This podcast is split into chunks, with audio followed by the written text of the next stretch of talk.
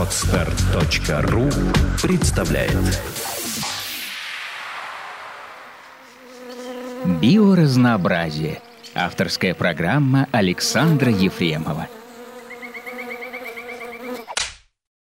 Здравствуйте, с вами подкаст «Биоразнообразие». А, Я Александр Ефремов. Сегодня у нас в гостях доцент кафедры высшей нервной деятельности биолога почного факультета Санкт-Петербургского госуниверситета а, Екатерина Павловна Виноградова. Здравствуйте, Екатерина Павловна. Добрый день, Александр. А, Мы сегодня будем говорить про достаточно интересную и для меня, я думаю, не только для меня тему. Это гормоны. Точнее, не просто гормоны, а то, как э, гормоны э, связаны с поведением, и поведением, естественно, человека в первую очередь. Вот. Я правильно ведь заявил тему? Ну, примерно. То есть не только поведение, но и психика, да? Чуть-чуть, насколько можно. Хорошо. Наверное, начать нужно с самого главного. Нужно, наверное, выяснить все-таки, что такое гормоны. С- ну, х- хотя бы пару слов, что, что это за Что вещества. такое гормоны? Э, Хорошо. Значит, э, определение гормонов иногда совпадает даже с определением феромонов какими-то кусками. Итак, гормоны – биологически активные вещества, которые вырабатываются специализированными клетками или железами, которые выделяются в кровяное русло, внутреннюю жидкостную среду и э, регулируют функции всего организма. Мгм. А неорганические вещества можно считать гормонами? Но, в принципе, э, вряд ли. Нет у нас таких уж совсем неорганических. В основном у нас гормоны это пептиды, стероиды, да, основные группы. Да нет, я на, на самом деле вопрос меня лично задел в свое время в одном из э, тестов, точнее, как правильно сказать, э, образцов ЕГЭ по биологии, там был вопрос про гуморальную регуляцию сердца, и одно из веществ, которое должен назвать школьник, это ионы кальция. А, вот э, гуморальная регуляция, а не гормональная, да, естественно, потому что гуморальная регуляция, а слово гумор – жидкостная. Мгм. В качестве гуморальной регуляции могут служить не только гормоны. Это могут быть действительно минеральные соли, это могут быть метаболиты гормонов, это могут быть некие диетические факторы. Поэтому, э, да, вне всякого сомнения, и кальций, и какие-то другие неорганические ионы могут оказывать гуморальное влияние, но не гормональное. Да? Вот тут тоненькая э, грань.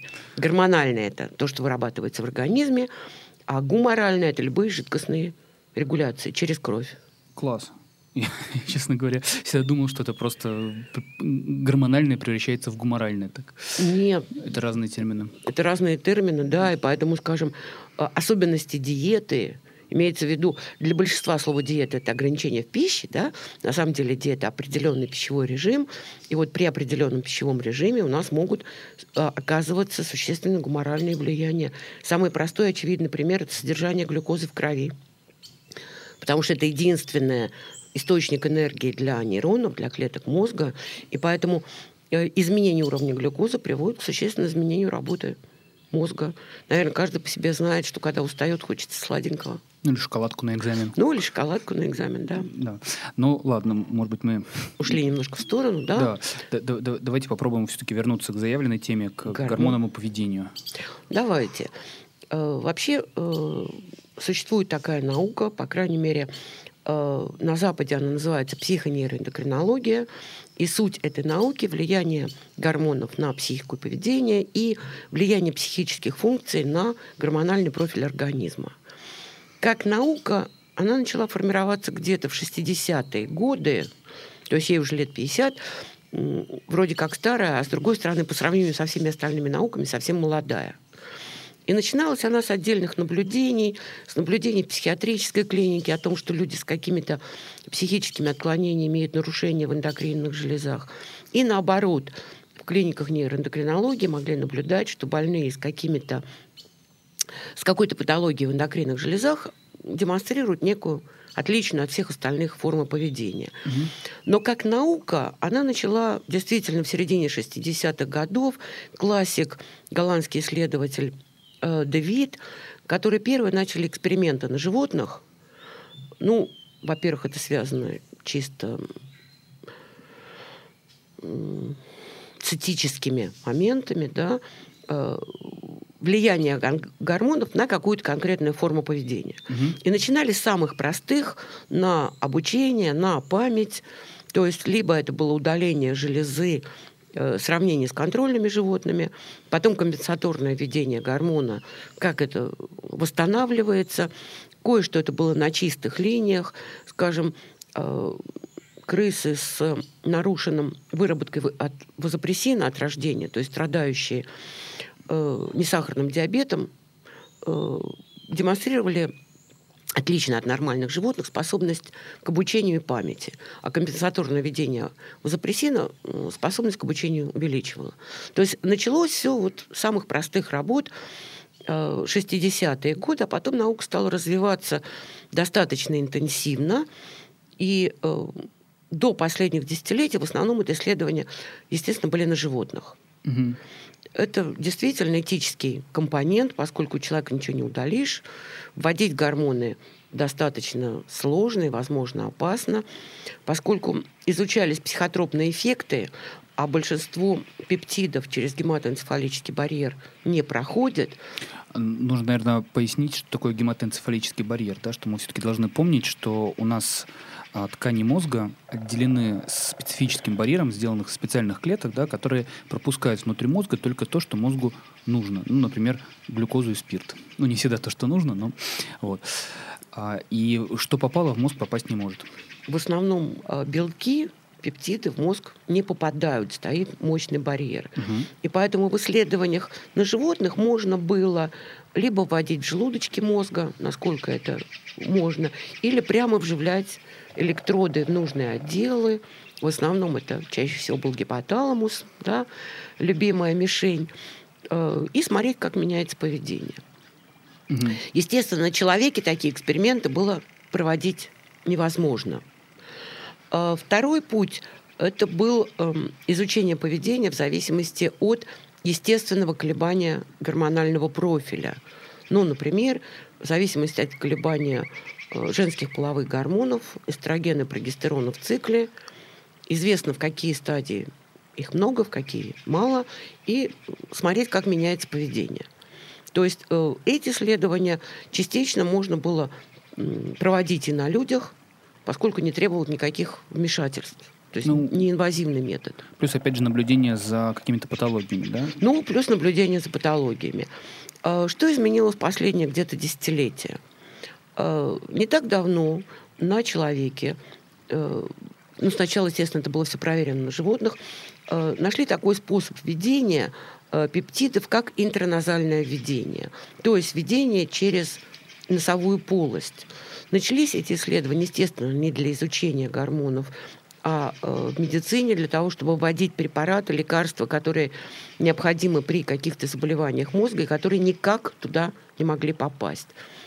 Оказалось, что именно в носу у нас, э, ну, как это можно назвать, дырка в гематоэнцефалическом барьере, и послед... поэтому все, что мы вдыхаем в нос, нюхаем, оно прямо по э, нервным путям транспортируется в мозг.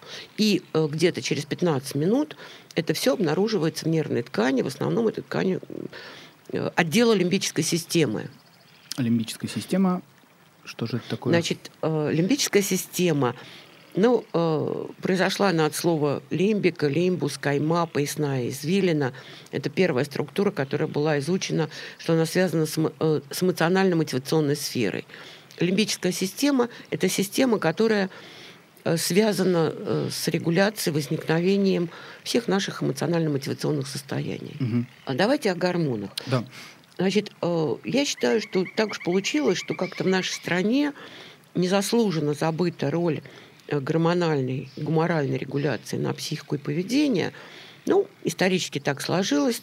И, э, кроме того, существует громадное количество мифов, которые порождаются отдельными сообщениями в научно-популярной литературе, в прессе, журналистов, когда вытаскивается на поверхность одна единственная статья – и дальше начинаются разговоры о том, что серотонин – гормон счастья, адреналин – гормон риска, вазопрессин – гормон верности и так далее. Э, Ну, и- ну да, когда фактически редуцируется множественное действие гормонов да, до, до какой-то одной простой... до какой-то одной простой и, более того, несколько в извращенной форме поданной. Я потом могу отдельные примеры привести. Значит, э, давайте сначала о самых общих. Как вообще гормоны влияют на поведение и психику? Э, Ну, грубо говоря, можно выделить четыре варианта. Один, э, один достаточно редкий вариант – это когда для нормального формирования мозга и которое будет реализовано во взрослом состоянии, в особенностях психики поведения, необходим определенный уровень гормонов в пренатальный период развития, то есть еще до рождения ребенка. Ну, наверное, все слышали о такой болезни, о кретинизме. То есть, э, когда ребенок рождается и с совершенно очевидными физическими э, нарушениями, э, типичный вид, э, гипертрофированные внутренние органы, большой язык и э, умственной отсталостью. Все это связано с тем, что на определенном этапе его развития для формирования нервной системы не хватило тиреоидных гормонов, гормонов щитовидной железы, а в основном это связано э, чаще всего с э, именно диетой мамы, Э, скажем, нехватка йода в рационе матери приводит к тому, что ее организм меньше продуцирует тиреоидных гормонов, и в итоге плод недоразвит. И если во взрослом состоянии нехватка тиреоидных гормонов приводит к некоторому, сло- может привести к слабоумию, к миксидеме, но это компенсируется введением гормонов тиреоидных, Мгм. то э, те нарушения, которые произошли в э, внутриутробный период, компенсировать нельзя. То есть тиреоидные гормоны организуют мозг по нормальному типу. То есть я правильно понимаю, они выступают в роли ростовых факторов фактически, да? В общем, да, да, Мгм. примерно так. И э, не случайно да- э, было известно, что в некоторых горных районах, где в основном питьевая вода это озера ледниковые, нехватка йодов, э, вероятность кретинизма выше, чем в других областях. Мгм. Сейчас, в общем-то, по идее, при нормальной диете и нормальном контроле за щитовидной железой мамы таких проблем не должно быть. Как знать, как знать. А, Но в любом случае следить необходимо за тем, что мы едим и все ли мы получаем. Все ли мы получаем? Но, э, с другой стороны, вот все эти разговоры, что ешьте больше витаминов, содержащих йод, и станете умнее, это тоже определенный миф, потому что организму нужно определенное количество. Если мы будем вводить очень много йода, от этого гормонов больше не станет. То есть от избытка ничего лучше не станет. Нужна определенная норма. Второе. Э, пример организующего влияния. Вот тут уже это зависит от эндокринной системы не матери, а от эндокринной системы работы самого плода. Мгм. Это от уровня андрогенов, которые вырабатывают семенники самого плода мальчика, Мгм. Для того, чтобы сформировалось сначала там где-то на втором, третьем, четвертом месяце тело по мужскому типу, а где-то шестой, седьмой месяц и первые недели после рождения для того, чтобы сформировался мозг по мужскому типу. Мгм. Э, Вначале это седьмой месяц эмбрионального развития. Это где-то формирование в гипоталамусе просто центров спаривания по мужскому или женскому типу. Вообще-то организм, если чего не хватает, тут же сворачивает на женский путь развития. Поэтому э, сейчас хорошо известно, что строение гипоталамуса мужского и женского мозга обладает половым диморфизмом, то есть размер ядер разный. И долгие годы э, считали, что вот это вот различие в строении касается только гипоталамуса, связано только с половой мотивацией, с половыми центрами. Однако сейчас показано, что мужской и женский мозг отличаются не только в связи с исключительно репродуктивной сферой, но э, различия выраженности отделов высших э, тоже показаны. Вос- э, в первую очередь показаны различия связей. Есть такое образование мозолистое тело, которое обеспечивает взаимодействие левого и правого полушария. Его отделы очень по-разному развиты в мужском и женском мозге. И опять это связано с содержанием андрогенов В плода. Да. И Прекрасно. Разный уровень асимметрии. Мужской мозг более асимметричен. И опять это зависит от собственных андрогенов плода. Причем вот э, сразу после рождения у новорожденного мальчика уровень андрогенов примерно такой же, как в препубертатный период по высоте.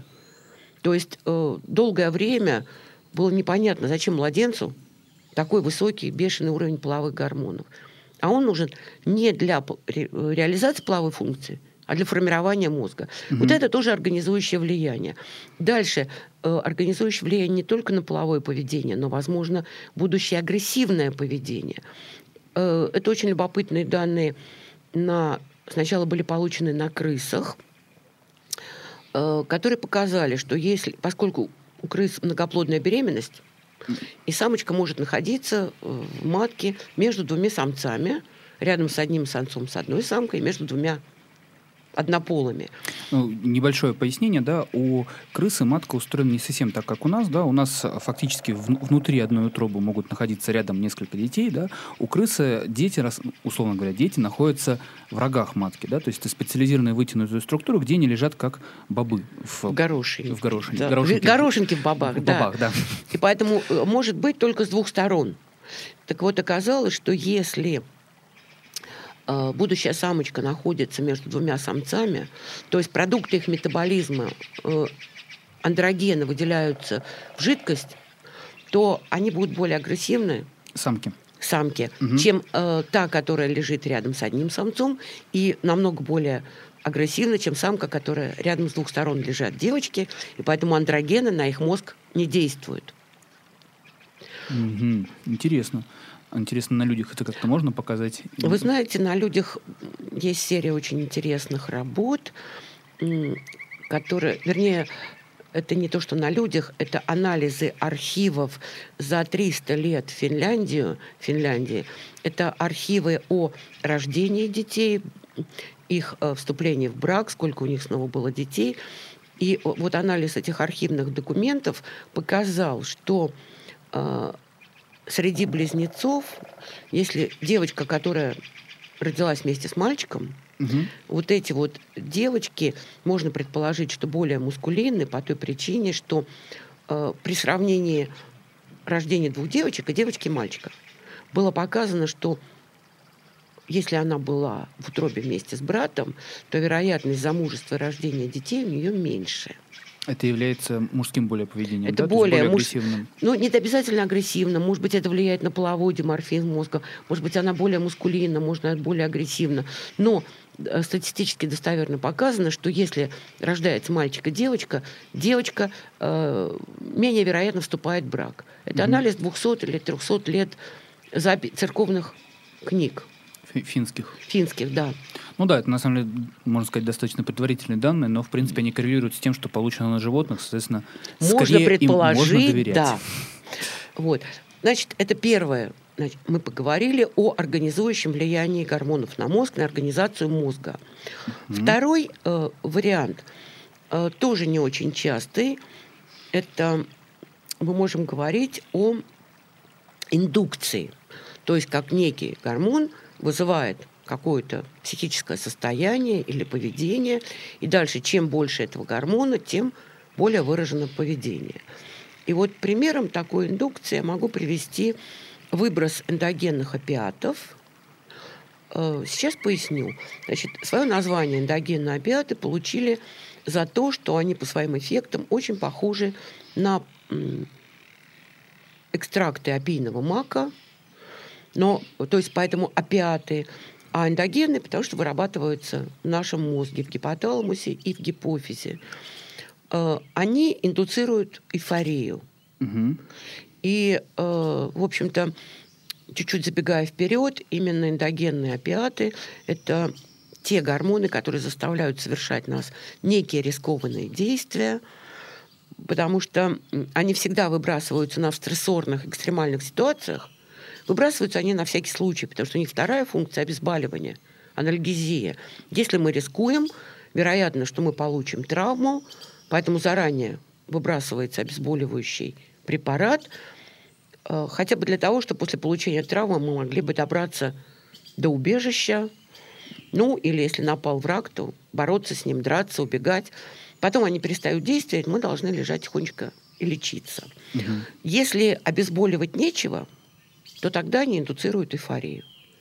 Поэтому прыжок, скажем, с моста на резиночке, стрессорное событие, пока человек летит там э, первые там три секунды, мощнейших выброс опиатов, когда он приземлился, нечего обезболивать, опиатов масса, и вот индуцируется эйфория. Угу. Вот такое, такое ощущение. Соответственно, если часто прыгать с моста на резиночке, эта ситуация уже перестает быть стрессорной, и никакого удовольствия и не удовольствие, получаешь. Да, да, надо что-то новое. Поэтому есть такие люди, которые ищут новые и новые экстремальные воздействия, чтобы получать новые и новые удовольствия. Индукция тоже редкий вариант. Наиболее частый вариант влияния гормонов на психику и поведение – это модуляция. Угу. То есть некая психическая функция, некоторая форма поведения присутствует у человека и животных независимо от уровня, вернее, при отсутствии, скажем, гормонов. Но гормоны могут либо усиливать это психическое состояние или поведение, либо уменьшать. То есть один и тот же гормон может противоположным образом влиять на какое-то поведение, правильно? Может и так, э, но может быть только в одну сторону изменять. Угу. Ну вот дайте какие-нибудь примеры. Вот, например, такие гормоны, как прогестерон. Женский половой гормон, основной гормон беременности. Его основная функция противотревожный, анксиолитик. То есть чем больше прогестерона, тем более он оказывает противотревожное действия, тем более спокойным, нетревожным оказывается человек. Угу. То есть один из способов побороть себе тревожность – забеременеть? Да, например, забеременеть. Боюсь, не для всех это сработает. Для а, мне, мне этот путь закрыт. Никак закрыт, да. У мужчин, хотя на мужчин прогестерон оказывает тоже самое действие, если вводить мужским особям прогестерон. То есть не сам прогестерон, конечно, а его метаболиты в мозге, но тем не менее он оказывает успокаивающее действие. Но прогестерон еще есть такая проблема, он же колеблется э, в женском цикле. Менструальном. Менструальном угу. у человека или эстральном у животных. И как раз колебания эмоциональной сфере э, у женщин и у животных связаны с падением прогестерона. Когда он падает, наступает вот это эмоционально неуравновешенное состояние. Как и интересно. те, у кого... Да, еще особенность, э, что резкое падение гормона – приводит э, к изменениям психики. Если он меняется плавно, то это не приводит, не вызывает таких изменений. Поэтому есть женщины, которые очень сильно эмоционально демонстрируют изменения в цикле. Скорее всего, у них это резкое падение. Угу. У кого-то они незаметны, скорее всего, это плавное. Точно такие же душераздирающие изменения происходят в климактерический период. Это тоже связано с изменением гормонального профиля с падением его функции. Потом организм перенастраивается на новый уровень и уже живет спокойно без половых гормонов. Э, другой пример, э, да, скажем, а есть гормоны, которые повышают тревожность. Например, э, кортиколиберин, такой гормон гипоталамический, который выбрасывается самым первым при стрессорных событиях. Он тревожность повышает ну, очень биологически целесообразно. Если что-то такое произошло, надо быть настороже, надо ожидать каких-то неприятностей. Поэтому вот это гормон, который тревожность повышает. Угу. Гормон, который может быть по-разному действовать на разные функции, является окситоцин. Это вот именно тот гормон, который сейчас активно, э, его эффекты изучаются именно на человеке. Это где-то началось с 2003-2005 годов, когда стали вводить добровольцам окситоцин, смотреть на самые разнообразные изменения в поведении.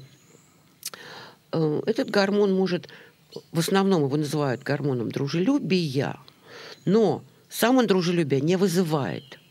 Он может его увеличивать только – если есть, человек не дружелюбный... То есть, если увести какой-нибудь буки, он так букой и останется? Ну, в принципе, грубо говоря, да, он так и останется. А в, в норме окситоцин, я так понимаю, что он не только на поведение действует, он еще связан с... также с беременностью, точнее, с родами, да? Вообще-то, на самом деле, все гормоны в первую очередь имеют физиологическую функцию. Психотропный угу. эффект – это вторичный, всегда. И, опять же, до 60-х годов изучали гормоны там, середины 19 века – и все время смотрели физиологические эффекты. То есть как они влияют на рост, как они э, влияют на ткани, как они влияют на репродуктивную функцию. Э, а психотропный эффект вторичный. Причем вы знаете, что любопытно, в большинстве случаев психотропный эффект является как бы продолжением физиологического. То есть вот тот же прогестерон, основной гормон беременности. Какая его функция в первую очередь? это э, расслабление мышц матки, миометрия матки э, и снятие угрозы выкидыша. То mm-hmm. есть все мышцы настолько расслаблены, что в этот момент мышцы практически невозможно заставить сокращаться. Так называемый прогестероновый блок. И к моменту родов он должен быть снят. Пока прогестероновый блок не снят, роды не начнутся. А второй эффект противотревожный.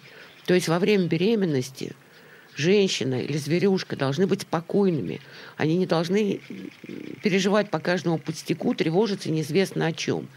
И поэтому прогестерон, с одной стороны, обеспечивает поддержание беременности, а с другой стороны, является противотревожным, а в высоких дозах и анальгезирующим фактором, то есть он уменьшает болевые пороги. Класс. Прямо хочется забеременеть после такого. Да. А, о беременности и капризах это отдельная тема. Почему считается, что беременные капризные? Дальше. Э, гормон, тот же, с которого мы начали, э, кортиколиберин. Угу. С одной стороны, он запускает всю систему стрессорного ответа организма, действуя на гипофиз, потом на надпочечники, вызывая выброс периферических гормонов. Но вторичный эффект – это повышение тревоги для того, чтобы быть на стороже. Гормон аденокортикотропный гипофиза, тоже стрессорный гормон. Тоже он запускает работу э, коры надпочечников. Еще один эффект – усиление внимания, памяти. Запоминаем. Мы все по себе знаем, что эмоционально значимые стрессорные события мы помним лучше, чем нейтральные. И в большинстве случаев, да, ну а с тем же окситоцином, с чего начали, гормон, который, в принципе, его функция – это стимуляция гладкой мускулатуры репродуктивной сферы. Это сокращение матки во время родов, это обеспечение выброса молока во время mm-hmm. кормления, и это стимуляция гладкой мускулатуры влагалища во время полового акта для обеспечения движения сперматозоидов в нужном направлении. То есть тоже после полового акта? Во, во время, во время, время, во время. И э, третье, это у женщин три функции на э, матку, влагалище и э, молочные железы. У мужчин он тоже выбрасывается во время полового акта, действует на гладкую мускулатуру репродуктивной сферы. И второй эффект его дружелюбия по отношению к тому, кто в этот момент рядом находится. То есть, То есть отличный способ полюбить человека это полюбить его физически, что называется. В общем-то, да. Вы понимаете, что э, мощнейший выброс окситоцина бешеный во время родов, и поэтому вот прикладывание ребенка к материнской груди сразу после родов, это вот еще больше усиление всех этих инстинктов, какие есть. Во время кормления, да, то есть мама кормит младенца, в это время выбрасывается окситоцин, она будет любить всех, кто рядом. Ну и во время полового акта, да, какое-то время после него любим всех, кто находится рядом. Ну, обычно это не так много народу, но да. не будем никого ограничивать. А, и, единственное, что я, честно говоря, ни разу с этим не сталкивался, я имею в виду с родами. Я правильно понимаю, что существует такая практика, что женщина рожает, ребенка на какое-то время уносит и приносит только через некоторое время? Вы знаете, сейчас, по счастью, от этой практики отказались. Эта практика Отлично. была долгое время в советский период, когда считали, что маме нужно отдохнуть, после родов прийти в себя, а вот там через 2-3 часа, когда у нее окситоцин уже спадет, ей ребеночка приносили. Несмотря на многовековые традиции, когда ребенка прикладывали к груди сразу после родов. Сейчас вроде от этой ужасной традиции отказались, ребенка прикладывают сразу. То есть это усиливает и взаимный импринтинг матери и ребенка и включение всех вот этих чисто физиологических, биологических механизмов привязанности. Хорошо. А мы про проговорили про все механизмы действия О, или нет? Нет, последний, четвертый э, способ влияния гормонов на э, поведение психику, который почему-то вызывает э, сложность восприятия, это так называемое обеспечивающее. То есть для того, чтобы какая-то функция проявлялась, нужно, чтобы гормон просто был да, в очень широком диапазоне. Если, гор... например, если нет половых гормонов, если нет андрогенов вообще, половая функция мужской особи реализовываться не может. Угу. Но э, дальше э, андрогены могут меняться в очень широком диапазоне, и никак это на половую функцию не может влиять. Скажем, это могут рассказать некоторые владельцы животных, которые столкнулись с такой проблемой. Скажем, считается, что если мы кастрируем животное, то оно не будет проявлять никакого агрессивного и полового поведения. Действительно, если кастрировать животное в, ран, в раннем возрасте, когда у него не сформировался паттерн полового агрессивного поведения, то оно и не знает, что это такое. Но если кастрировать животного после того, как он и подрался, и имел коитусы, то того небольшого количества андрогенов, которые вырабатывают с корой надпочечников, иногда хватает для реализации половых актов. Это иногда можно наблюдать на котах, взрослых, которого кастрировали в три года, а почему-то кот все равно пытается сбежать из дома, драться с другими котами, спариваться с кошками. Более того, есть некие э, косвенные данные на человеке. Скажем, одно время в Соединенных Штатах, в некоторых штатах был принят закон о кастрации э, сексуальных насильников. Э, считалось, что таким образом будет гарантировано э, общество от повторных агрессивных актов. На всякий случай уточняю, кастрация имелась в виду физическая, а не химическая. Да, физическая. Угу. Э, удаление источника андрогена в семенниках. Угу. Однако вскоре от этой практики отказались, потому что желательного эффекта стопроцентного не было получено, все равно агрессивное поведение проявлялось. То есть того небольшого количества андрогенов в коре надпочечников вполне хватает для реализации этого поведения. То есть важно, чтобы гормон был, угу. а дальше он э, саму функцию не усиливает, а э, может усиливать только уже в каких-то не биологических, а фармакологических, очень-очень-очень больших дозах. Но я так понимаю, что если его слишком много, слишком много вырабатывается, это тоже отрицательно сказывается на половую функцию и да, на да. организме в целом, да? Да, конечно. А кроме того, существует у нас в организме такая вещь, как отрицательная обратная связь. Поэтому, то есть, э, природа предусмотрела, что никакого вещества в организме не должно быть с избытком. И поэтому, если в силу каких-то причин гормон выбросился, ну, на изменение диеты, на изменение количества солей, на изменение на стрессорные факторы, да, он выбросился, его много не надо, да, надо вернуться к норме, поэтому по обратной связи э, синтез и секреция этого гормона затормаживается. Угу. Однако природа не предусмотрела, что человек может вводить какие-то гормоны извне. Поэтому как только... Или аналоги гормонов. Или аналоги гормонов. Ну, главное, чтобы они действовали на рецепторы. И когда их вводят извне, продукция собственного гормона прекращается. Поэтому у нас такое настороженное отношение любое к гормонотерапии, потому что выйти из гормонотерапии важно очень осторожно и деликатно. Если резко прекратить гормональную терапию, на этом фоне своя продукция резко снижена – и это могут быть катастрофические последствия. Надо очень постепенно выходить из любой гормональной терапии.